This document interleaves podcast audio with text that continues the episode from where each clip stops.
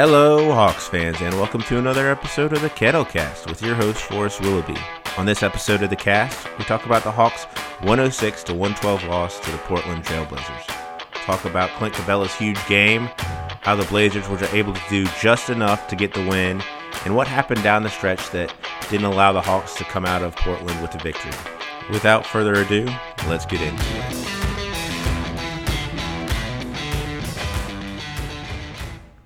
What a frustrating loss for the Hawks. After coming off that really dispiriting loss to the Utah Jazz, the Hawks came in and played a really wonderful first half um, against the Portland Trailblazers um, on the second night of a back to back. The Hawks were up seven at halftime. It could have been even more, um, but built a lead of 16 points in that second quarter, carried that seven point lead into the second half, but could only score 40 points the rest of the way. And for a team that played just so well in the first half to really come to kind of just a grinding halt in the second half was really disappointing and, and just let a game that the Hawks could have won on the road get away. The Blazers played well, and it's a big credit to them. They lost C.J. McCollum; he wasn't able to play in the second half, and Damian Lillard really picked up the slack there um, and had a nice game. Damian ended up with 36 points, seven rebounds, and seven assists. He didn't shoot the ball particularly well. He was only 4 of 12 from three point land. He made all 12 of his free throws, which was really important down the stretch of this game. But other than Damian Lillard, they got some nice performances from Enes Kanter and Gary Trent Jr. Carmelo Anthony chipped in off the bench. There was a fun little uh, back and forth during this game, especially in the third quarter between John Collins and Carmelo Anthony, where they were just going at each other. And to be quite blunt, John Collins just really dominated that matchup. Um, unfortunately, it didn't show that show up in the stat sheet, but John Collins went and got two buckets on Carmelo, and Carmelo really couldn't do anything with John. Um, but the Blazers ended up winning the battle of the benches. The Hawks bench only put up 19 points compared to the 35 points off the Portland bench. And with the Blazers losing CJ, that was really big for them. The Hawks did a wonderful job in the first half, and a big part of that was Clint Capela. Clint had his best game as a Hawk. It kind of feels good to say, kind of each game, Clint is having his best game as a Hawk, but Capela played 36 minutes. He ended up the game with 25 points, 15 rebounds, four of those offensive, and four blocks. Um, and just really good game from Clint Capela. One of the things that I wasn't prepared for or hadn't really thought about is just how athletic Capela is. Uh, there was one play in particular where John and Capela got switched. So John was guarding the center and Clint Capela was guarding the forward. And the Blazers are a smaller team. Their forward will sometimes play on the perimeter. And I think somebody, uh, Derrick Jones Jr., had a lazy path and Capela uh, stole the ball dribbled him himself and was going to have a monster dunk had Derrick Jones Jr. not um, fouled him. But to see your center getting that knock away and taking it the length of the court for a potential junk is, is really encouraging. Um, another encouraging part of Capela is his free throw shooting. He was three of five from the free throw line. That's perfectly acceptable. He had a little bit of uh, struggles on his free throw shooting early in the season and to see him kind of look very confident. He has a weird free throw uh, shooting mechanic. He kind of moves the ball a little bit before he releases it, um, like horizontally versus vertically. But uh, Capela was a monster, and the Blazers, without Nurkic, their center, they didn't have anybody who could deal with Clint Capela. Um, Capela had a lot. I think he had 19 points in the first half and that was one of the frustrations with the Hawks is they didn't go back to Clint. Um, a lot of Trae Young's assists was to Capela, and they seem to have a built a chemistry already. Um, but Capela was clearly such a huge advantage for the Hawks that it was frustrating that down the stretch and um, it just didn't seem like the Hawks went to that enough. I mean, Capela played 36 minutes uh, and that's probably the max we want Capela playing right now. But it just felt like down the stretch we could have used a little bit more of Clint Capela. John Collins had a solid game. He was four of eight or four of ten from the field, zero of two from his three pointers. Again, John should be shooting four three pointers a game. He's too good of a three point shooter not to be. He had eight points, six rebounds, two assists, and two blocks. DeAndre Hunter continues to do DeAndre Hunter things. He was matched up guarding Damian Lillard for most of this game, and while Damian had a explosive game points wise, and uh, you know got to the free throw line, actually one of his fouls that got him to the free throw line was he just ran into Hunter. Hunter didn't really even move, and uh, Damian bounced off of Hunter and was able to sell it as a foul. Um, is just so strong. Enes Kanter tried to move him. It's just fun to watch uh, DeAndre Hunter play defense, and he is not as assertive on the offensive end of the ball. Um, I think he, he only had nine shots. He was one of five from three point line. He ended the game with 15 points, but he did get to the free throw line nine times. He hit eight out of nine free throws. So that is good to see him down there, and he is a player who will go get an offensive rebound and put it back up. Um, there was no Cam Reddish against the Blazers. He had a knee to knee collision in the game with the Jazz, and so the Hawks sat him. So Hunter was really the only guy on the wing that that brings a lot of defense for the Hawks. But Hunter ended the game with that, those 15 points. He had six rebounds, one assist. He had five fouls, and I think really officials are still trying to figure out how to deal with Hunter just because he's so strong. He plays really good defense. Again, to have your second year wing who was projected as a power forward coming into the uh, NBA out there guarding Damian freaking Lillard was is pretty amazing, and it's just a I mean a joy to watch the Hawks is um, DeAndre Hunter. He didn't hit his threes, but he was pulling them without any hesitation, and uh, he's just been a joy to watch all season for these Hawks. Kevin Huerter got the start with no Cam Reddish. I thought he did really well, and early on he had two assists very early in the game. He was five of ten from the field, hit his two free throws, only one of four from three point land for 13 points. He had six rebounds, four assists. He had a steal. It was a beautiful steal off an inbound play for the Blazers. Just uh, Kevin read it perfectly. Uh, the Blazers threw the ball right to Kevin, but Kevin completely blew the layup. It, the Hawks had a three on one. They ended up not getting a shot at the basket on that, and that's kind of the night the Hawks had, just like really good at the beginning and then not being able to finish. But Kevin Huerter looks good and continues to uh, find his little mid-range game. He's not just staying out at the three-point line, but he's um, attacking and, and finding a little floater game. Goodwin was really the only Hawk that was particularly good off the bench. He played 15 minutes, was four of six, nine points, had two steals um, and continues to play pretty well. The Hawks had a small, a short bench against the Blazers. They only played Goodwin, Snell, Rondo, and Hill. And when you come into the season thinking you're going to have Danilo Gallinari and Bogdan Bogdanovic um, coming off the bench as well, it's got to be frustrating that you have these four. Snell hit a three, which was encouraging, but there's just not the offensive uh, explosiveness off the bench that you'd expect. Finally, that brings us to Trae.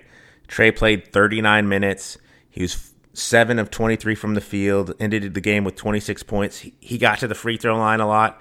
It was really working, especially when Derrick Jones Jr.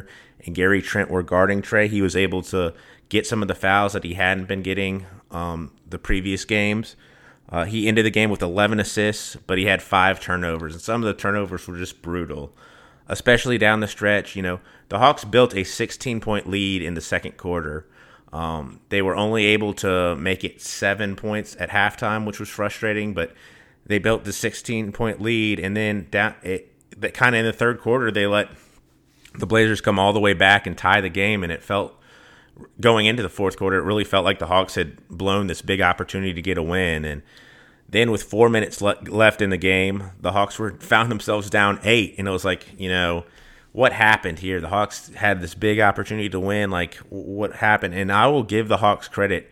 They did not give up with those four minutes to go. In fact, they brought the game all the way back, and Trae Young had a shot. The ball was in the air on a three pointer that would have given the Hawks the lead with um, less than 30 seconds to go. So they had opportunities to come out of Portland with a win. And even with 18 seconds to go, the Hawks had an inbounds play where they got the ball to um, Trae Young he was drove the lane and then got it to Kevin Huerter for a little uh, just layup, and the officials called an offensive foul on Trae Young. Uh, that was really questionable. I need to go and see the two minute report to see if that that held up under scrutiny, but it sure looked like Damian Lillard was still moving laterally when he went underneath Trae Young, and that was down to the Hawks would have been able to, to tie the game.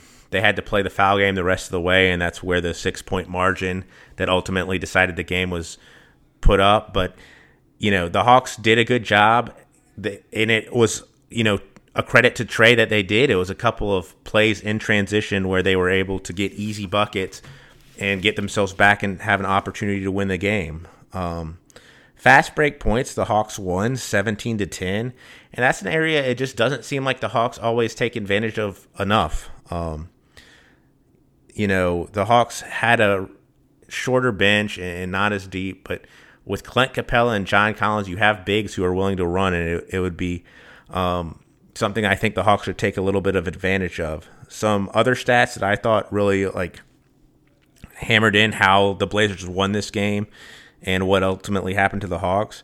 The Hawks shot 44% from the field. They were 38 of 87 compared to Portland shooting 40 of 103. Portland had 103 shots compared to the Hawks 87. And uh, again, the three point disparity was really huge.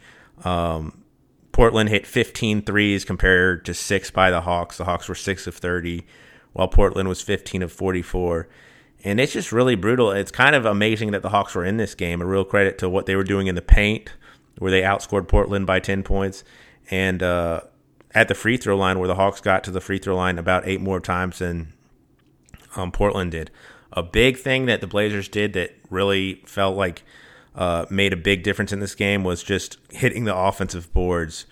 Uh, the Blazers got 17 offensive rebounds, and a lot of those second chance opportunities uh, were second and third attempt on threes. And, you know, even if Portland didn't make their first one, they made that second shot or the third one. And so, you know, a, a lot of times it felt like the Hawks could be stretching out the lead, could have been pushing that 16 point lead up to 20 or the seven point lead at halftime, pushing that up to 10, instead was cut to five. Or, it, you know, both teams were trading baskets, but the Hawks were getting a two and the Blazers were getting a three. And so, even though it was going back and forth, the Blazers were just slowly cutting into the lead and able to bring it all the way back before taking the lead. To, I think, a big difference in this game is just how long Damian Lillard has been in the NBA. He doesn't get you know, rattled at all, even being down 16, even losing his running mate in CJ McCollum. And he was able, he had supreme confidence, was able to get to the free throw line when he needed to and make all those shots for his team. Um, that three pointer that Trae took that would have put the Hawks up by one, that was really a bad shot. It was in transition. It looked like the Hawks had numbers, or maybe even Trae you know, take what his one one of his wonderful skills are, are, are, is getting to the basket and drawing fouls, and he kind of just settled for a little bit of hero ball and taking that three. And um, when he is one of eleven from three point land, it's just a little bit frustrating to, or one of nine, excuse me. But it, it's like Trae, get to what what's what has been successful against the Blazers, and um, he also had a really bad turnover where he's trying to get the ball to Kevin Huerter at the top of the key for a three pointer, and he threw it just uh, to the Blazers' credit. They read it. I think it was either Gary Trent Jr. or Derrick Jones Jr. just stepped in front for an easy steal, and um, Trae knows it. He he realizes on the court, and he threw his hand up and just knew it was a bad turnover. But uh, for our All Star to have five turnovers and some big misplays at the end of the game, it's just not. It's going to be that much more difficult to to win a game. So, I think the biggest frustration as a Hawks fan is, you know, the Hawks had a chance to win this game on the road, and with all of the talent they're missing, they didn't have Cam Reddish, no Bogdan Bogdanovic, no Danilo Gallinari. Onyeka Okongwu is not playing back to backs yet as he still works himself back from injuries. Um, the Hawks found themselves in having an opportunity to get a win on the road, and they were not able to take advantage of that. Um, you see, I thought Lloyd Pierce had some really good things to say after the game. He just said they did do some things well. They executed very well on offense during part of this game. They executed the defensive plan, even if I don't particularly agree with what the defensive plan was. They were the Hawks were really trying to get the ball out of Damian Lillard's hands, and um, and whoever was bringing up the ball, they were doing a little double teaming to force the uh, Blazers into scramble mode and get players like Robert Covington to shoot threes or Derrick Jones Jr. to shoot threes, which who are poor three point shooters. The Hawks did a good job on that, but they were not unable to execute at that same level at the end of games. And I don't know if Trae's playing too many minutes, um, if he's getting tired, or um, if you know, there's a lot of rotations where it seems like Pierce is trying to keep John Collins and Trae on different rotations, or or whatever it is. But to not get a win when it's right there, you have an opportunity to get it, is really frustrating. And I think it speaks to the higher expectations on the Hawks teams this this season. So, you know, going on this West Coast trip it was going to be a tough tough trip playing the Suns, Jazz, and Blazers. Um, ultimately, the Suns game was postponed. The Hawks really got destroyed in that Jazz game. They fought to get all the way back within four points, but weren't able to really compete in that game. And then sort of let a game fall through their hands that it felt like they had a real opportunity of winning. And so the expectation going into that road trip was like, okay, if we can get one of these games, that would be a big win. And then to to go 0 and 2 and have one of the games that really looked like it was winnable and not come out with the win is frustrating. The Hawks don't get any time off again. They come back to Atlanta and play on Martin Luther King Day on Monday against the Tim- Minnesota Timberwolves. There'll be no Karl-Anthony Towns for the Timberwolves, so this will be a big opportunity for the Hawks to get a win. Um, but it's at a weird time. I think the game the game starts in the mid in midday instead of you know the normal seven thirty time uh, tip off that is usual for the Hawks, but um, it'll be a good opportunity for the Hawks to come back and get a win. They should be getting Danilo Gallinari back soon, which is, will be a big help off the bench and a big boost to that three point shooting that has really eluded the Hawks or seems to have left itself from the Hawks right now. Um, but we will talk about that game um, afterwards and uh, see if the Hawks have it rolling. Go Hawks.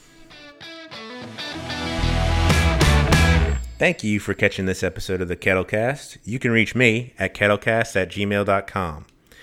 If you could leave a rating or review on whatever service you use to get your podcast, that would be a big help to me. Go Hawks!